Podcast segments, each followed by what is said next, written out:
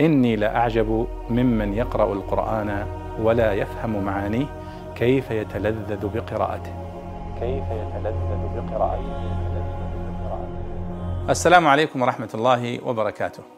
يسأل الأخ الكريم الزبرقان التميمي فيقول حبذا لو تزيل الوهم الحاصل في قوله تعالى فخانتاهما في قصة امرأتي نوح وامرأتي لوط. في قوله تعالى فخانتاهما وأن الخيانة هنا هي بمعنى عدم الإيمان بهما وليست الخيانة في العرض. فأقول آه، صدق أخي الزبرقان أن الله سبحانه وتعالى عندما ذكر في آخر سورة التحريم آه، قال آه، وضرب الله مثلا الذين كفروا امرأة نوح وامرأة لوط. كانتا تحت عبدين من عبادنا صالحين فخانتاهما. فلم يغني عنهما من الله شيئا. وقيل ادخل النار مع الداخلين.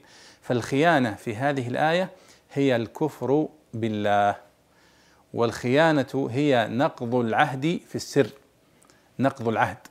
فزوجة نوح وزوجة لوط عليهما الصلاة والسلام آه، قد كفر بنوح وكفر بلوط ولم يؤمنا به. فسمى الله هذا الكفر خيانة. وليس المقصود بالخيانة ما هو مشائع اليوم على ألسنة الناس من ما يسمى بالخيانة الزوجية بمعنى الفجور والوقوع في الزنا والعياذ بالله؟